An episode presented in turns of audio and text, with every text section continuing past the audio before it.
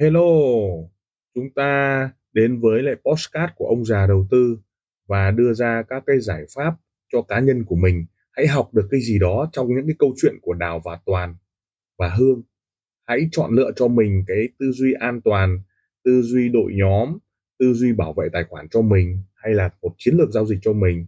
Chúng ta hãy cảm nhận rồi học hỏi từ đó để chúng ta có một cái tư duy cho an toàn nha.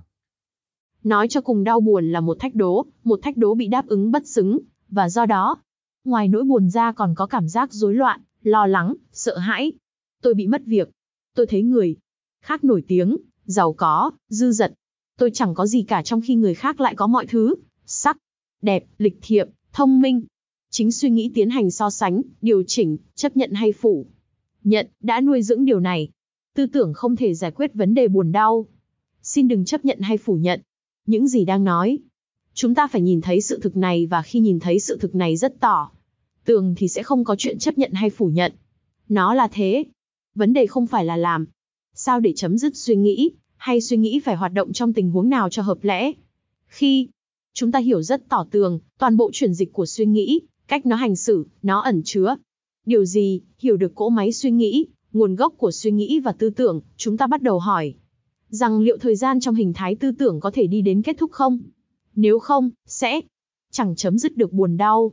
Chúng ta sẽ tiếp tục sống thêm 2 triệu năm hay hơn nữa để chấp nhận, để chạy trốn, để sống một cuộc sống hỗn loạn, bất an, bất định. Liệu thời gian có chấm dứt được không?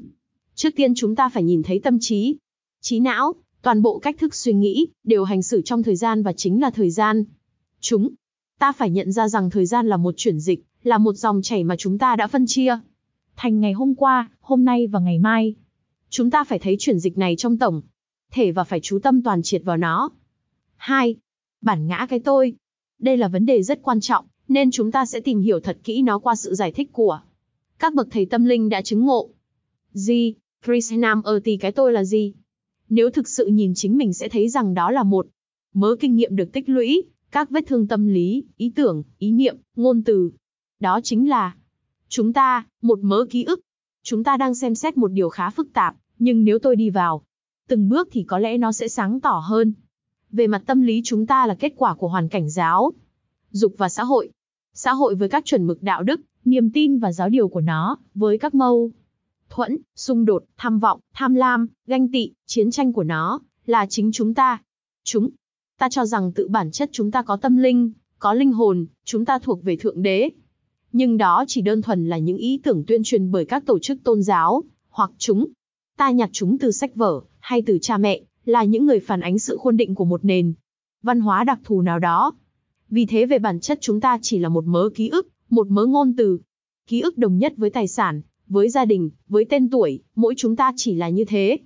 Nhưng chúng ta không thích khám phá ra sự kiện đó ở mình, vì nó quá khó chịu. Chúng ta thích nghĩ rằng con người là một thực thể thông minh phi thường, nhưng chúng ta không. Được vậy đâu. Chúng ta có thể có khả năng làm thơ hay vẽ tranh, chúng ta có thể quỷ quyệt.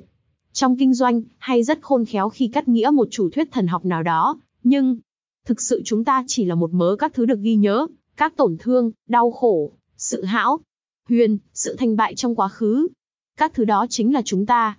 Một vài người có thể mơ hồ, nhận ra rằng chúng ta là cạn bã của quá khứ, nhưng chúng ta không nhận biết sâu sắc, và bây Giờ chúng ta thử xem lại, nhưng không có nghĩa là thu thập tri thức về mình đâu. Xin hãy thấy sự khác biệt.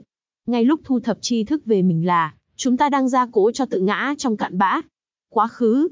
Để nhìn thấy các sự kiện thực đúng về mình từ khoảnh khắc này đến khoảnh khắc. Khác, phải trong sáng với mọi tri thức về mình. Khi nói rằng tôi có kiến thức về chính mình, thì điều đó có nghĩa là gì? Giả sử tôi bị xúc phạm, hay được khen tặng, kinh nghiệm đó lưu, lại thành ký ức trong tâm trí tôi. Con người đã đau khổ. Nội tâm con người luôn luôn sống trong một bãi chiến trường. Của hoạt động tự ngã, cái tôi phải ưu tiên còn người khác thì thứ yếu. Cái tôi phải được ưu tiên, như mối quan tâm của tôi, sự an toàn của tôi, lạc thú của tôi, thành công của tôi, địa vị của tôi, danh tiếng của tôi. Cái tôi phải được ưu tiên, chính là cái tôi đồng hóa với quốc gia, với gia đình, với học thuyết. Và chúng ta hy vọng rằng qua sự đồng hóa sẽ giải tỏa được cái tôi, Chúng ta biết nguyên nhân rồi, nguyên nhân đó chính là thuyết vị kỷ, hay nói trắng ra, nguyên nhân là hoạt động vì tôi. Tất cả chúng ta đều biết vậy.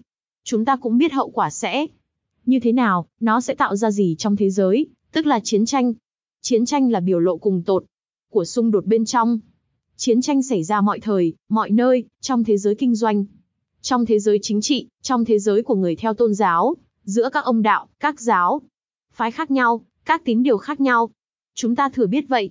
Trí thông minh bảo chúng ta rằng sự thể là như vậy, nhưng chúng ta lại không sống hòa bình được. Con người đã cố gắng thử qua nhiều cách luyện tập, phương pháp hay thiền định để lời cảm ơn. Tim ông già đầu tư xin được cảm ơn các bạn đã chú ý lắng nghe postcard. Đặc biệt là chúng ta welcome những đội nhóm à, làm lợi và giá trị cho khách hàng. Đừng ngần ngại liên lạc với các nền tảng mạng xã hội với thương hiệu ông già đầu tư. Xin cảm ơn và xin hẹn gặp lại ở các tập tiếp theo, các góc nhìn, các góc nhìn.